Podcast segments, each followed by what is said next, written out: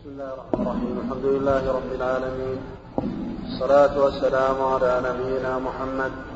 قال الإمام مسلم رحمه الله تعالى حدثنا محمد بن عبد الله بن نمير قال حدثنا أبي ووكيع عن الأعمش عن شقيق عن عبد الله رضي الله عنه قال وكيع قال رسول الله صلى الله عليه وسلم.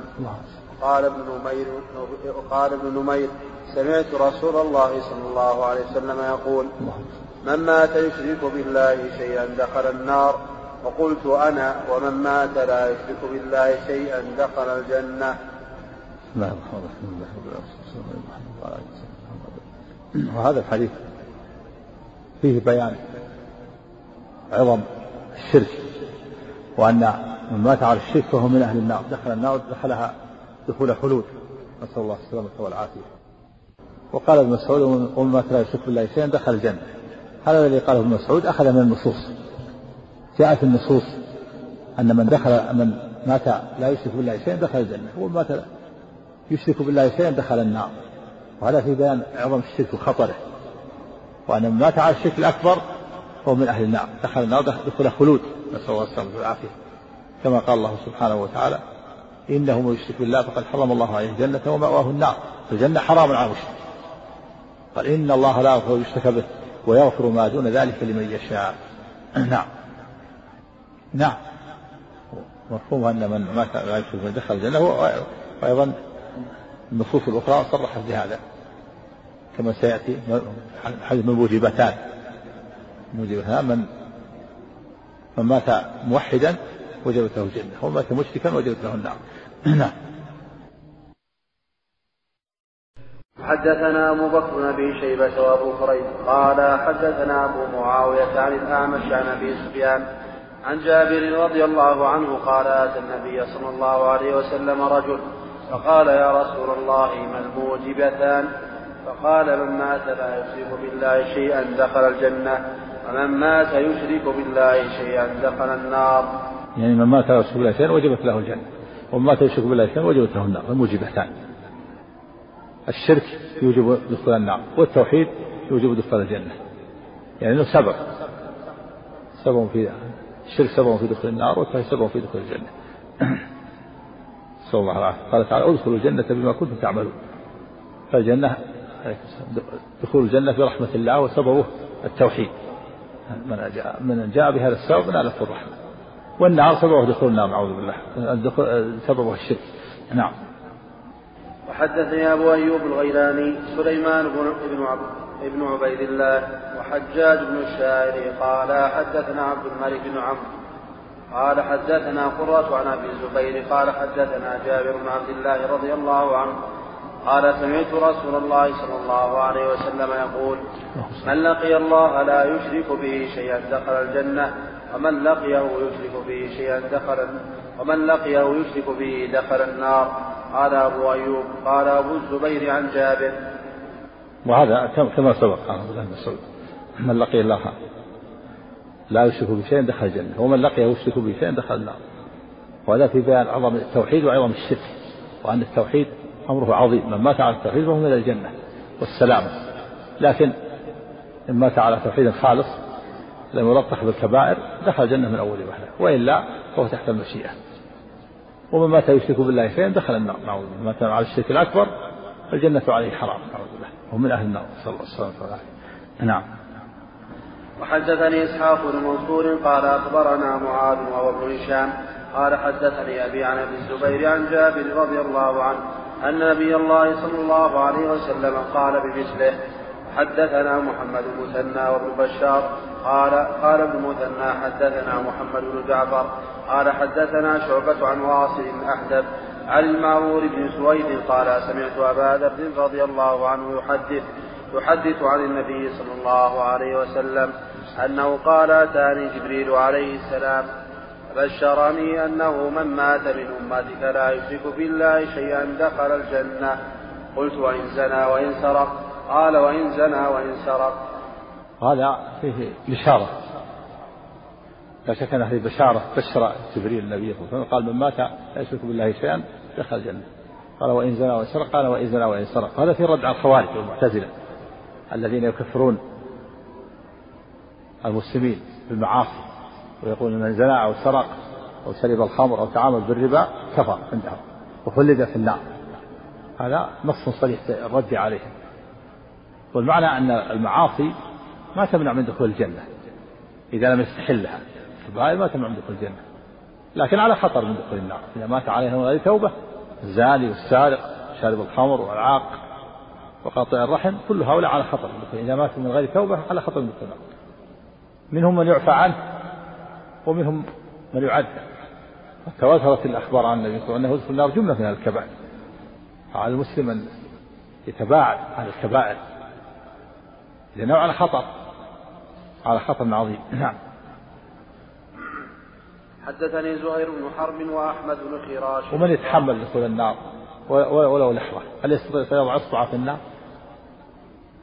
وقد ثبت أن جملة من العصاة تمكث مدة طويلة. حتى أن الله تعالى أخبر عن بعضهم أنه يخلد كالخالد. ك كالقاتل. يخلد. يعني يمكث مكثا طويلا نسأل الله والسلامه من يتحمل؟ النار الحزم كل الحزم المبادره بالتوبة والبعد عن المعاصي. نعم نعم حدثني زهير بن حرب وأحمد بن خراش قال حدثنا عبد الصمد بن عبد الوارث قال حدثنا أبي قال حدثني حسين المعلم عن ابن بريدة أن يحيى بن يعمر حدثه أن أبا أن أبا الديلي حدثه أن أبا ذر رضي الله عنه حدثه قال أتيت النبي صلى الله عليه وسلم وهو نائم عليه ثوب أبيض. ثم أتيته فإذا هو نائم ثم أتيته وقد استيقظ. فجلست إليه. قال ما من عبد قال لا إله إلا الله ثم مات على ذلك إلا دخل الجنة. قلت وإن زنى وإن سرق قال وإن زنى وإن سرق قلت وإن زنى وإن سرق قال وإن زنى وإن سرق ثلاثة. ثم قال في الرابعة على رغم على رغم أنف أبي ذر قال فخرج أبو ذر وهو يقول وإن رغم أنف أبي ذر. هذا في فضل التوحيد وأن من مات على التوحيد فإنه من أهل الجنة والسلامة ولو ولو مات على معاصي. لكن المعاصي قد يعذب بها وقد يعفى عنه. ولما قال لا إله إلا الله ومات عليها يعني مخلصا صادقا مع الإخلاص الصدق.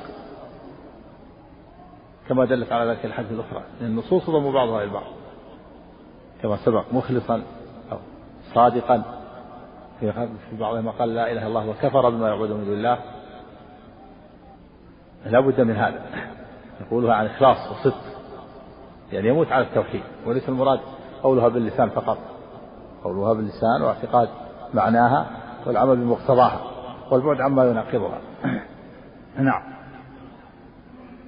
يعني ولو كلمة رغب معناها ألصق بالرغام وهو التراب نعم اشكال نعم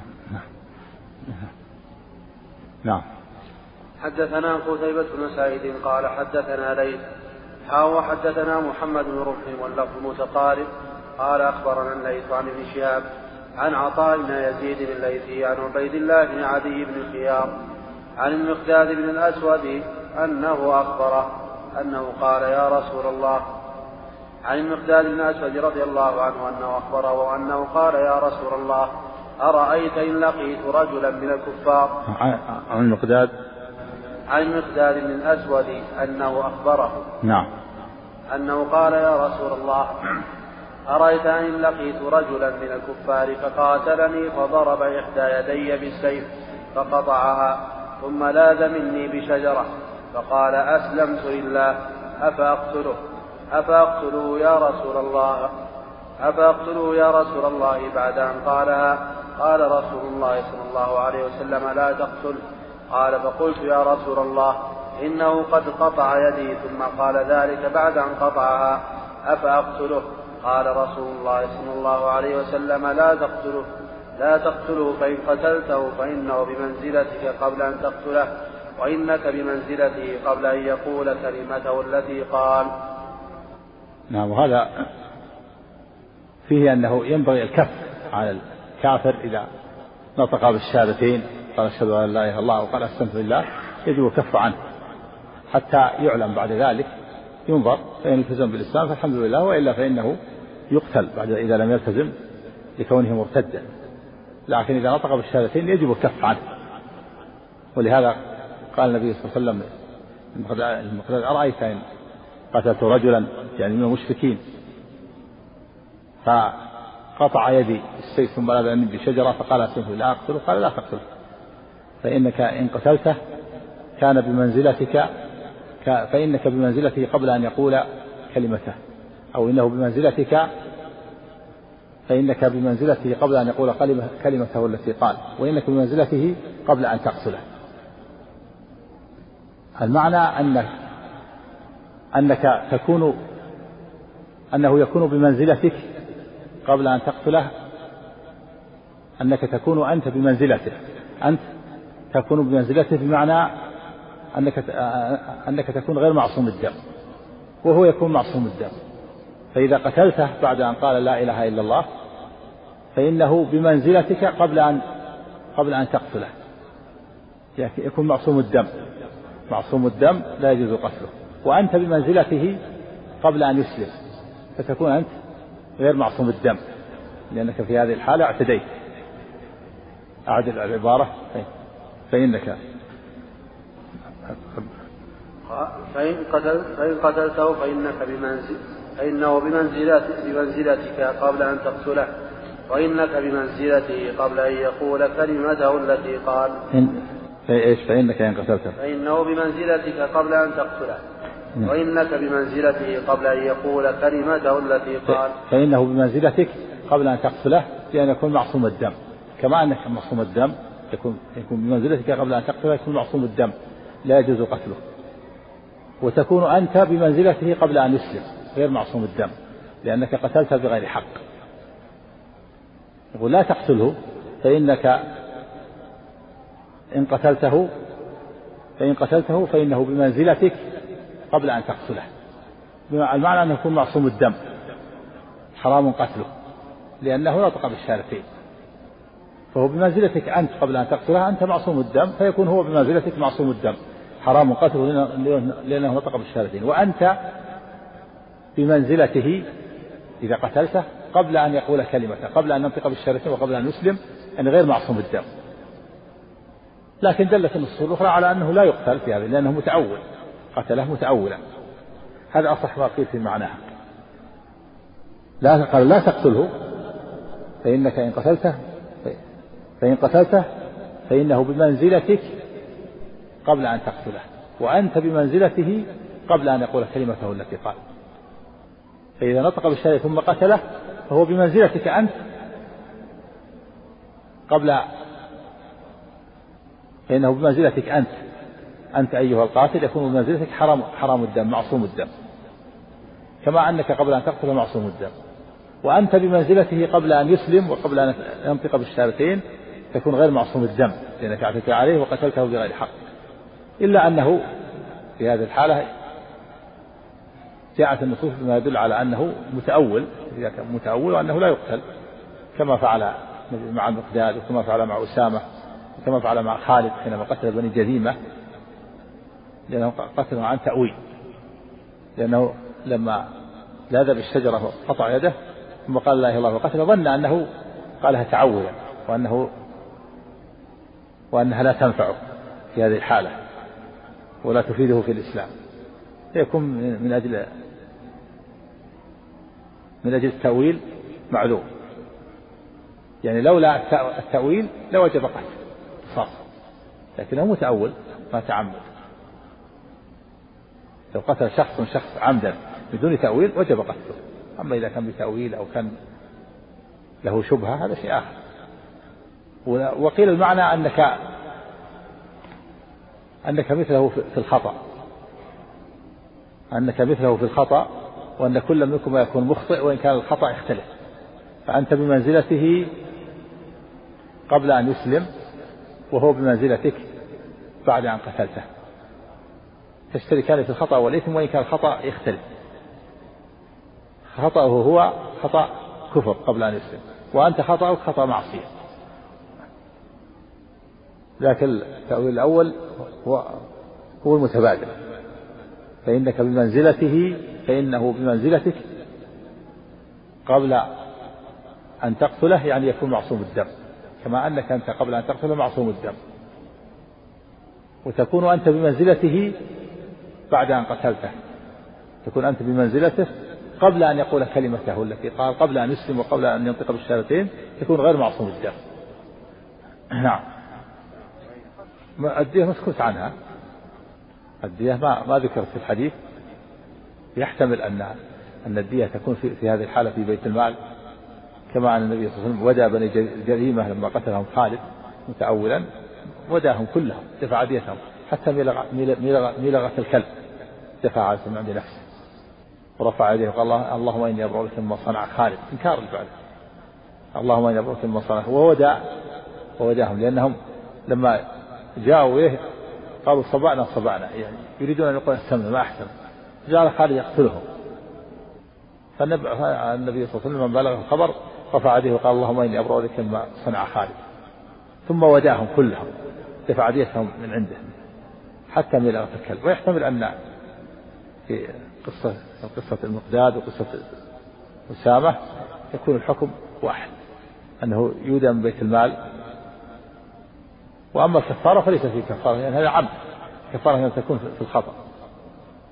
وأما القول بأن الكفارة تكون آه، مسكوت عنها وتكون في ذمته وعلى عاقلة في وقت آخر كما ذكرنا وغيره فليس بظاهر. نعم. هذا من باب الوعيد ظاهره ظاهره أنه يكون كافر. لكن ليس هذا الله المراد. ما يكون كافر. انت تكون بمنزلته قبل أن يقول كلمته قبل أن يقول كلمته كافر. قبل أن يسلم وقبل أن ينطق بالشهاده كافر. قال فإنه بمنزلتك قبل أن تقتله. وأنت بمنزلته قبل أن يقول كلمته وقبل أن ينطق بالشهادتين يعني فيكون بمنزلتك معصوم الدم لأنه أسلم وأنت بمنزلته قبل أن يسلم يكون كافر يعني. لكن ليس هذا المراد. المراد تكون غير معصوم الدم لأنك ابتديت في هذه الحالة. ولكن يعني تستحق القتل قصاصا لكن جاء ما يدل على أنه لا يقتص في هذه الحالة لأنه متأول نعم. ها؟ لا هذا هذا هذا في القتال أقول هذا في القتال ما هو في هذا في القتال ما في مطالبة هنا. في الجهاد ما في مطالبة. هذا في الجهاد. في الجهاد ما في ما في مطالبة. كافر يقتل مسلم. قتل في الكفر. والإسلام يجب ما قبله. لما قتله كان كافر ثم أسلم. ما في قصاص. هذا قصاص بين المسلمين. أما في إذا التحم الصفان بين الكفار وبين المسلمين ما في قتال. ما ما في ما في قصاص. نعم. نعم.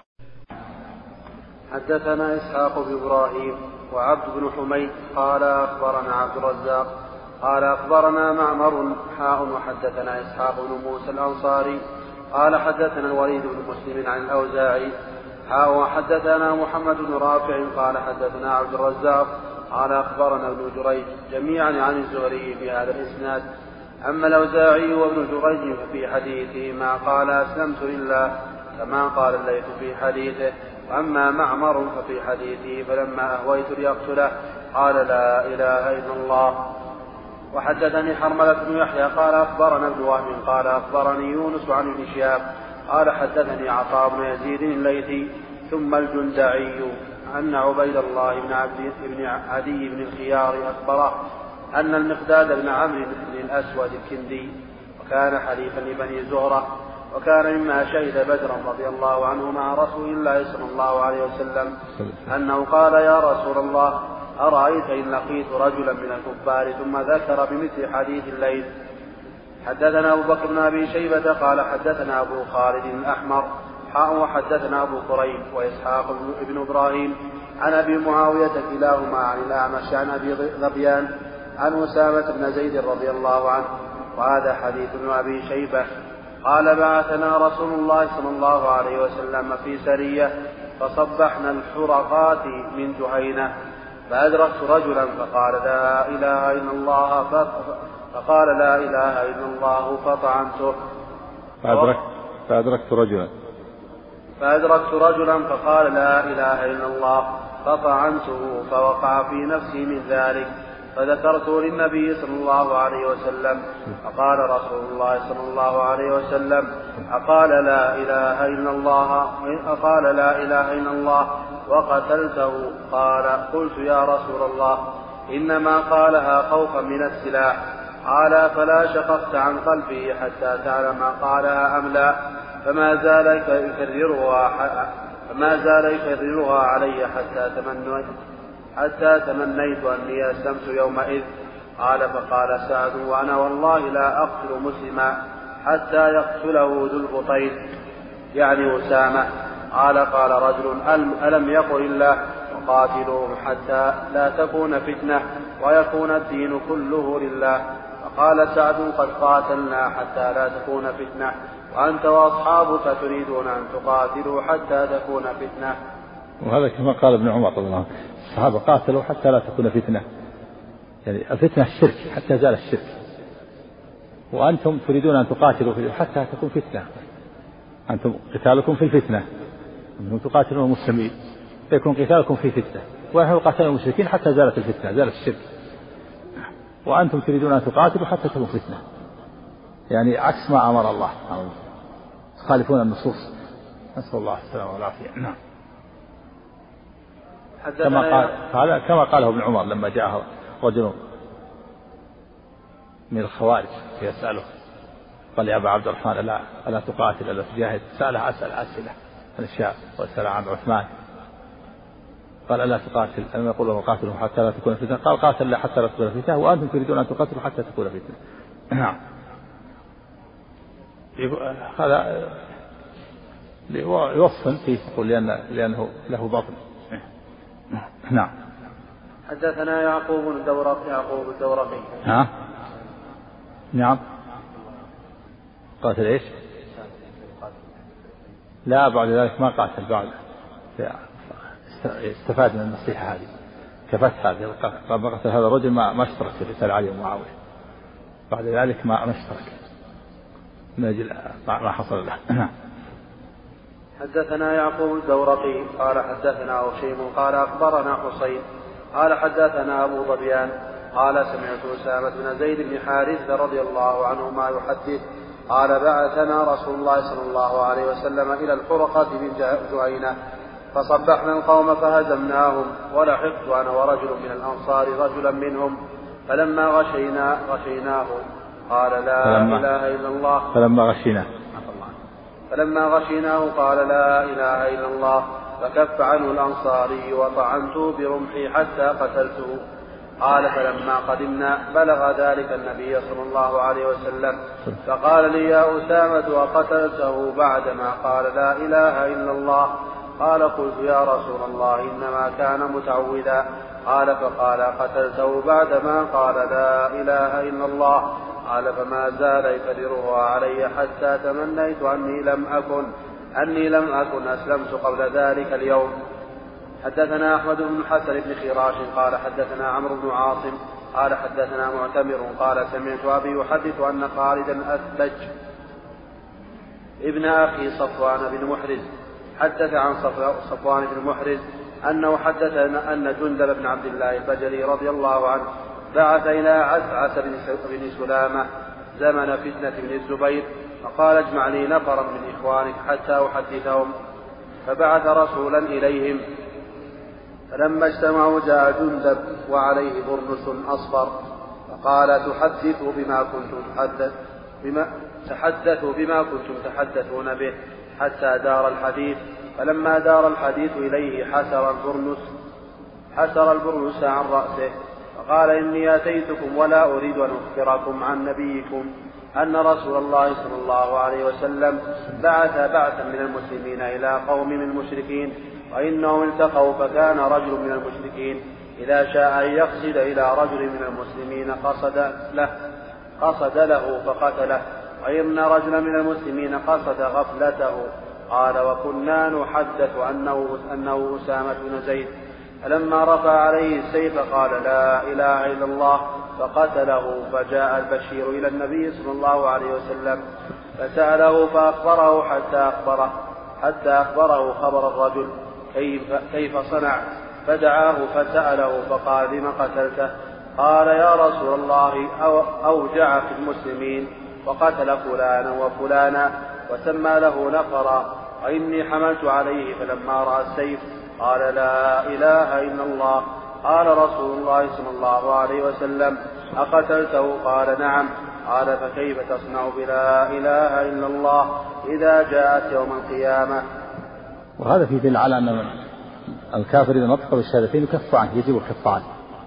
وأن هذا دليل على إسلامه وأنه يحكم بإسلامه. إذا قال لا إله إلا الله الكافر. قال أو قال أقسمت بالله وهو لا لا ينطق بها قبل ذلك يحكم بإسلامه.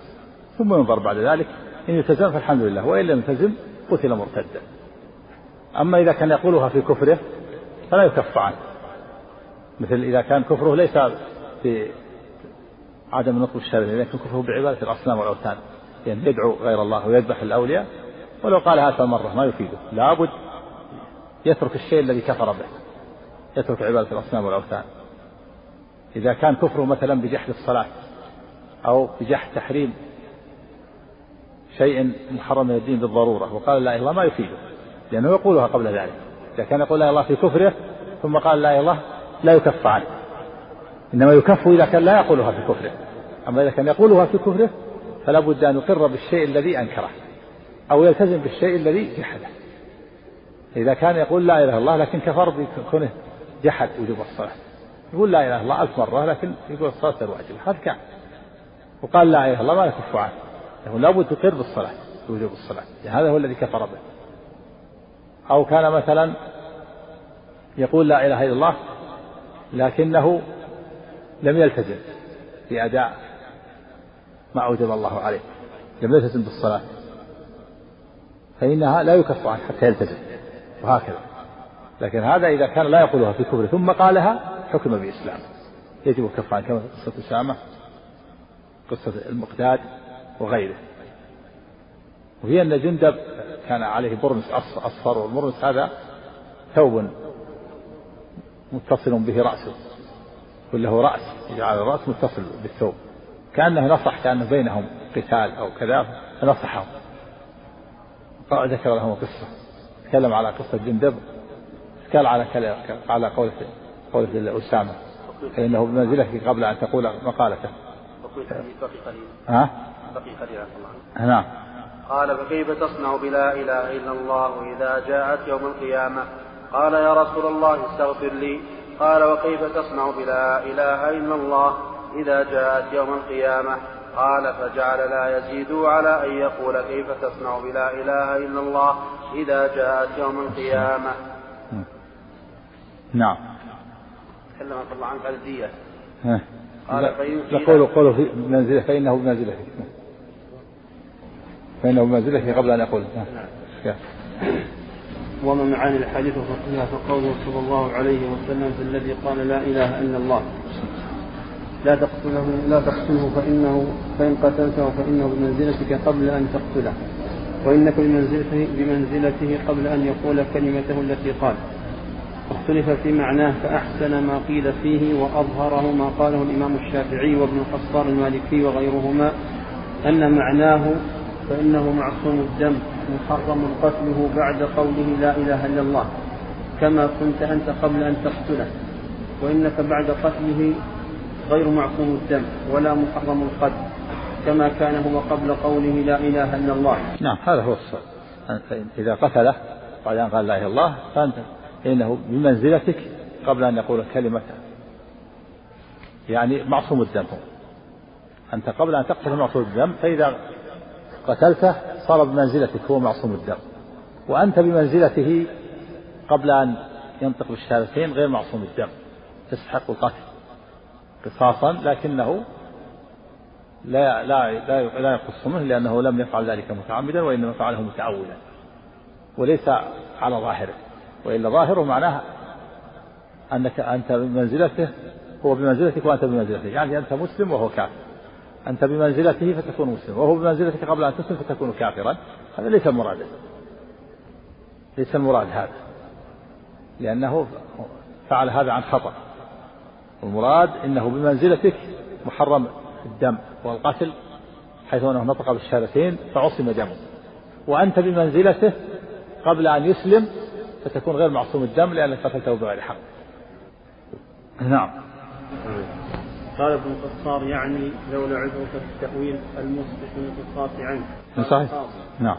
وقيل معناه إنك مثله في مخالفة الحق وارتكاب الإثم وإن اختلفت أنواع المخالفة والإثم فيسمى اسمه كفرا واسمك معصية وفسقا. يسمى اسمه كفرا قبل أن يسلم يعني. ويسمى أنت اسمك فسقا ومعصية بعد أن قتلته بعد أن أسلم نعم. متقارب لكن المعنى الأول أقرب نعم. وأما كونه صلى الله عليه وسلم لم يوجب على أسامة القصاص قصاصا ولا دية ولا كفارة فقد استدلوا به لإسقاط الجميع. ولكن الكفارة واجبة والقصاص ساقط بالشبهة. فإنه ظنه كافرا وظن أن إظهاره كلمة التوحيد في هذه الحال لا يجعله مسلما. صحيح القصاص ساقط بالشبهة. والدية الأقرب أنها بيت المال كما في قصة خالد حينما قتل بني جريمة. لأن لأنه أميره لأن هذا أمير من قبل النبي صلى الله عليه وسلم. وهذا شيء ليس خاصا وإنما يتعلق بالجيش. فالأقرب أنه يكون في بيت المال. نعم.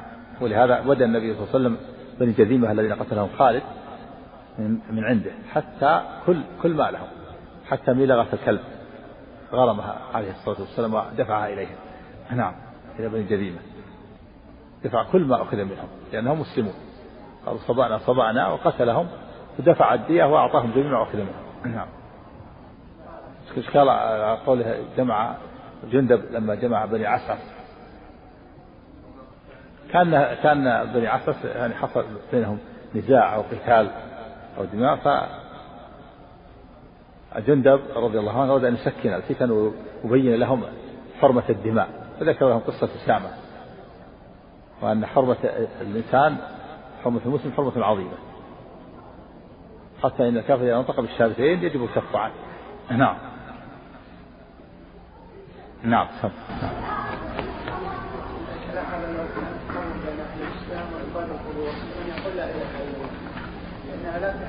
لا ما ما تنفع. لأنهم يقولونها. ويقولون هم يطوفون بالقبور. ما تنفعهم.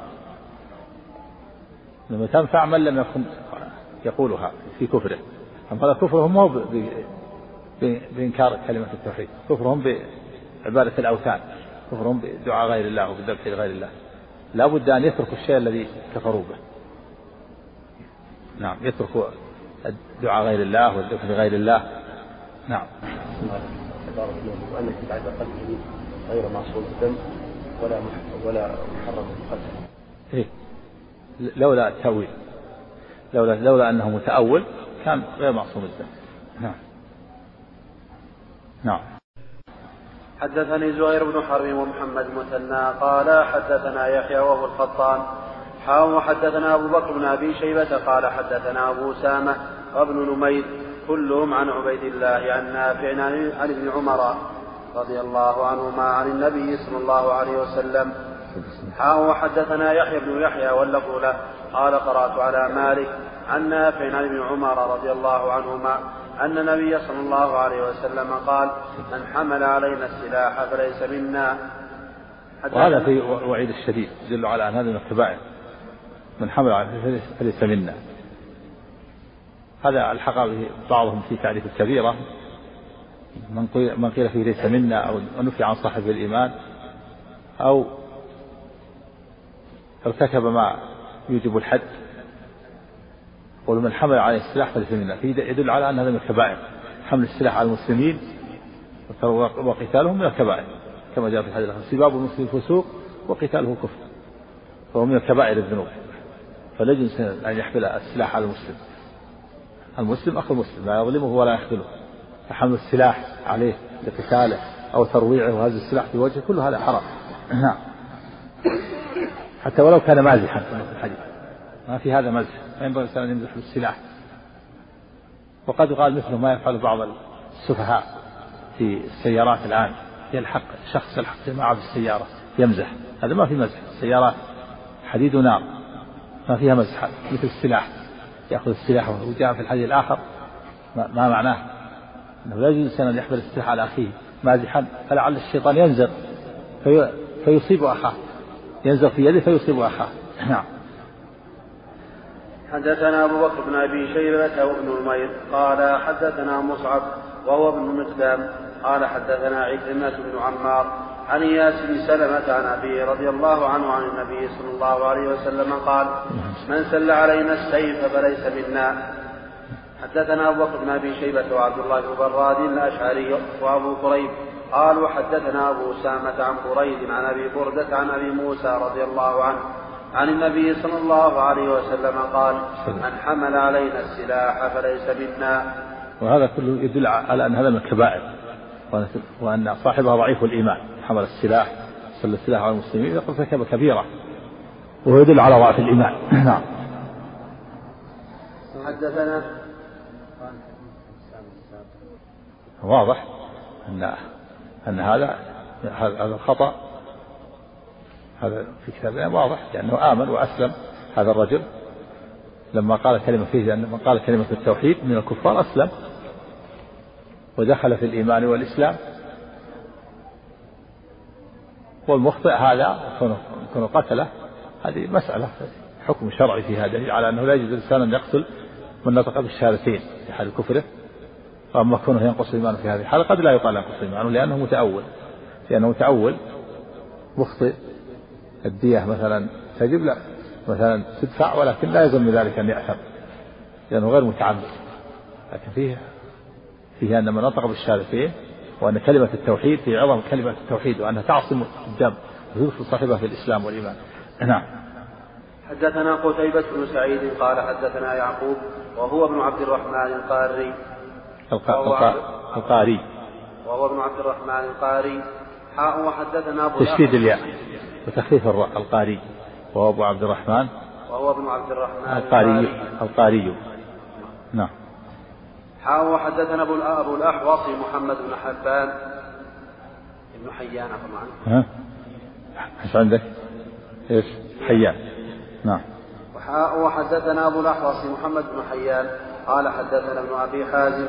كلاهما عن سهيل بن أبي صالح عن أبي عن أبي هريرة رضي الله عنه أن رسول الله صلى الله عليه وسلم قال من حمل علينا السلاح فليس منا ومن غشنا فليس منا. وهذا من جوامع الكذب. من غش فليس منا.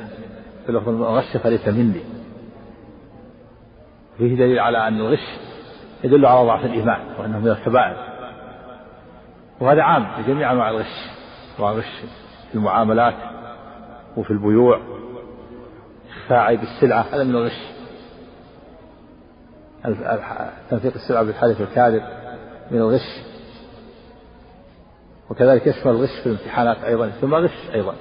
والغش في الولايات وفي الوظائف ثبت من غير أهلها. والغش أيضا في اختبار الولايات كلها. داخل في كلمة غش.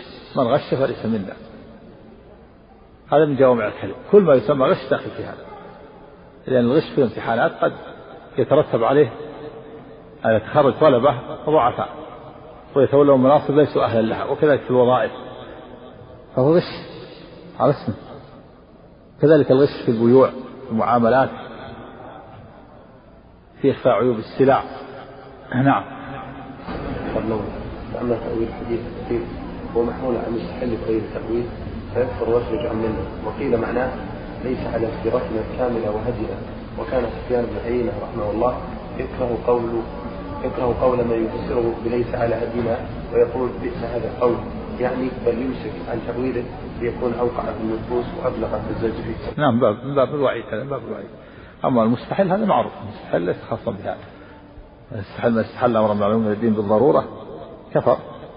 استحل الزنا أو الربا أو غش المسلمين أو إيذاءهم أو قتلهم أو أكل أموالهم كفر. استحله هذا ليس خاصا بهذا لكن ليس المراد. المراد هنا الوعيد. المراد من الحديث الوعيد الشديد وأن هذا من الكبائر. نعم. وحدثني يحيى بن أيوب وقتيبة وابن حجر جميعا عن إسماعيل بن جعفر. عن إسماعيل بن جعفر قال قال ابن أيوب حدثنا إسماعيل قال أخبرني العلاء عن أبي عن أبي هريرة رضي الله عنه أن رسول الله صلى الله عليه وسلم مر على صبرة طعام فأدخل يده فيها فنالت أصابعه بلدا. فقال ما هذا يا صاحب الطعام؟ قال أصابته السماء يا رسول الله. قال فلا جعلته فوق الطعام كي يراه الناس. من غش فليس مني. وهذا فيه نوع من الغش وهو كون يصيبه الماء أصابت السماء يعني مطر. لما مر بصاحب طعام حبوب فأدخل يده في داخل الحبوب فنالت أصابعه بلل ما هذا يا صاحب الطعام؟ قال أصابت السماء يا رسول مطر يعني من السماء. فقال أفلا جعلته فوق يعني مبتل حتى يراه الناس؟ من غش فليس مني. كونه يجعل الحبوب اللي فيها مبتلة أسفل والحبوب اللي يابسة فوق هذا من الغش. واجب إخراجها مثل ما يفعل بعض الناس حينما يعني يجعل الأسفل معيب والأعلى غير معيب. أصحاب الخضار من الطماطم وغيرها يجعل الشيء المعيب أسفل والجيد والسليم أعلى. هذا من الغش. يجب أن يخرج الرديء يكون فوق حتى يراه الناس مثل صاحب الطعام. لما أصابه المطر جعل فوقه الحبوب يابسة وجعل المبتل أسفل. هذا من الغش. ولهذا لما أدخل أصابعه في الطعام عليه الصلاة والسلام ونال وصال نال أصابعه الباب قال من ها ما هذا صاحب الطعام؟ قال أصابت السماء. المطر. قال أفلا جعلته فوق الطعام حتى يراه الناس؟ الغش فليس مني. نعم. حدثنا يحيى بن يحيى قال أخبرنا أبو معاوية. حاو حدثنا أبو بكر بن أبي شيبة قال حدثنا أبو معاوية ووكيع. حاو حدثنا ابن نمير قال حدثنا أبي جميعا عن الأعمش عن عبد الله بن مرة عن مسروق عن عبد الله رضي الله عنه قال قال رسول الله صلى الله عليه وسلم ليس منا من ضرب الخدود أو شق الجيوب أو دعا بدعوى الجاهلية. هذا حديث يحيى وأما ابن نمير وأبو بكر وأبو بكر فقال وشق ودعا بغير هذا من هذا من الكبائر من النياحة. ضرب الخدود وشق الجيوب ودعا ودعا بدعوى الجاهلية يدعو بالويل والثبور كل هذا من من النياحة المحرمة هو من كبائر الذنوب. إذا أصابت مصيبة مات له ميت ضرب خده أو نتف شعره أو شق ثوبه وجيبه كل هذا من الكبائر من النياحه الواجب على المسلم أن يقول إنا لله وإنا إليه راجعون إنا لله وإنا إليه راجعون. اللهم أجرني في مصيبتي واخلف لي خيرا منها. أما كونه يصيح صياح يرفع صوته بالصياح والعويل أو الدعاء بالويل والثبور أو الندب كعدد محاسن الميت أو ضرب الخد أو شق الجيب أو نفس الشعر كل هذا من النياحه ومن الكبائر. نعم. دعا بغير ألف نعم. دعا. دعا بدعوى الجاهلية. نعم. غير أو شق هذا أو هذا. ها؟ ليس من ضرب الخدود. أو شق الجيوب. في الرواية الأخرى ليس من ضرب الخدود. وشق الجيوب ودعا نعم.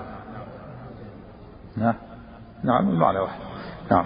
وحدثنا عثمان بن أبي شيبة قال حدثنا جرير. وحدثنا إسحاق بن إبراهيم وعلي بن خشرم قال حدثنا عيسى بن يونس جميعا عن الاعمش بهذا الإسناد وقال وشق ودعا. حدثنا الحكم بن موسى القنطري قال حدثنا يحيى بن حمزة عن عبد الرحمن بن يزيد بن جابر أن القاسم بن مخيمرة مخيمرة حدثه قال حدثني أبو بردة بن أبي موسى قال وجع أبو موسى رضي الله عنه وجعا فغشي عليه ورأسه في حجر امرأة من أهله فصاحت امرأة من أهله فلم يستطع أن يرد عليها شيئا فلما أفاق قال أنا بريء مما برئ منه رسول الله صلى الله عليه وسلم. فإن رسول الله صلى الله عليه وسلم برئ من الصارقة والحالقة والشاقة. الصالقة التي ترفع صوتها عن المصيبة والحالقة التي تحلق شعرها عند المصيبة والشاقة التي تشق ثقلها عند المصيبة. لما وجع صاحت امرأته في دليل ينبغي الإنسان أن ينهى أهله عن النياحة ولا, يبكوا عليه بعد موته. نعم. حدثنا عبد بن حميد وإسحاق بن منصور قال أخبرنا جعفر بن عون قال أخبرنا أبو حميد قال سمعت أبا صخرة يذكر عن عبد الرحمن بن يزيد وابي بردة بن أبي موسى قال أغمي على أبي موسى. أغمي أغمي. صبر إغماء يعني شدة المرض. نعم. قال أغمي على أبي موسى وأقبلت امرأته أم عبد الله تصيح برنه قال ثم أفاق. قال لم تعلمي وكان يحدثها أن رسول الله صلى الله عليه وسلم قال أنا بريء ممن حلق وسلق وخرق حلق الشعر. وسلق رفع صوته وخرق شق الثوب. رفع صوته بالنياحة سلق. يعني إن هذا من الكبائر لأن الرسول تبرأ منه. نعم. حدثنا عبد الله بن مطيع قال أحد قال حدثنا هشيم وهذا يدل على أنه ضعيف الإيمان. وهذا هو الشاهد الذي ذكر في كتاب الإيمان. فعل هذه الكبائر ضعيف الإيمان ناقص الإيمان. نعم. حدثنا عبد الله بن مطيع قال حدثنا هشيم عن حسين عن عياض الأشعري عن امرأة أبي موسى عن أبي موسى رضي الله عنه عن النبي صلى الله عليه وسلم. حاول حدثني حجاج بن الشاعر قال حدثنا عبد الصمد قال حدثنا قال حدثني أبي قال حدثنا داود يعني ابن يعني ابن أبي هند. قال حدثنا عاصم عن صفوان بن محرز عن أبي موسى رضي الله عنه عن النبي صلى الله عليه وسلم. حاول وحدثني الحسن بن علي الحلواني قال حدثنا عبد الصمد قال أخبرنا شعبة عن عبد الملك بن عمير عن ربعي بن حراش عن أبي موسى رضي الله عنه عن النبي صلى الله عليه وسلم بهذا الحديث غير أن في حديث عياض بن أشعري قال ليس منا ولم يقل بريء. وحدثني شيبان بن فروخ وعبد الله بن محمد بن أسماء الطبعي قال حدثنا مهدي وهو ابن ميمون. قال حدث قال حدثنا واصل أحدث عن أبي وائل عن حذيفة رضي الله عنه أنه بلغه ان رجلا ينم الحديث فقال حذيفة رضي الله عنه سمعت رسول الله صلى الله عليه وسلم يقول لا يدخل الجنة نمام. حدثنا علي بن حجر السعدي وإسحاق بن إبراهيم قال إسحاق أخبرنا جرير عن منصور عن إبراهيم عن همام بن الحارث قال كان رجل ينقل الحديث. قال كان رجل ينقل الحديث إلى الأمير فكنا جلوسا في المسجد فقال القوم هذا ممن ينقل الحديث إلى الأمير قال فجاء حتى جلس إلينا. فقال حذيفة رضي الله عنه سمعت رسول الله صلى الله عليه وسلم يقول لا يدخل الجنة قتات وقتات هو النمام. والنمام هو الذي ينقل الكلام من شخص إلى شخص أو من جماعة إلى جماعة أو من قبيلة إلى قبيلة أو من قرية إلى قرية على وجه الإفساد وهذا مرتكب لكبيرة من كبائر الذنوب لا يدخل الجنة. توعد بأنه لا يدخل الجنة. هذا من باب الوعيد. يدل على أنه ضعيف الإيمان ولا يدل على أنه كافر بل هو ضعيف الإيمان.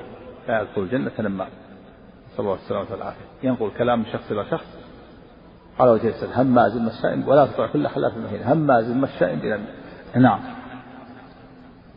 حدثنا أبو بكر بن أبي شيبة قال حدثنا أبو معاوية ووكيع عن الأعمش حا وحدثنا من جابر بن الحارث التميمي واللفظ له قال أخبرنا ابن مسهر عن الأعمش عن إبراهيم عن همام بن الحارث قال كنا جلوسا مع حذيفة رضي الله عنه في المسجد.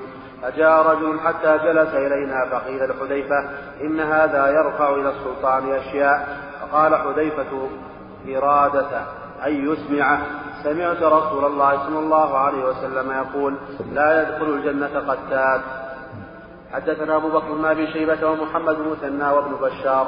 قالوا حدثنا محمد بن جعفر عن شعبة عن علي بن مدرك عن أبي زرعة عن خرشة بن الحر عن أبي ذر رضي الله عنه عن النبي صلى الله عليه وسلم قال ثلاثة لا يكلمهم الله.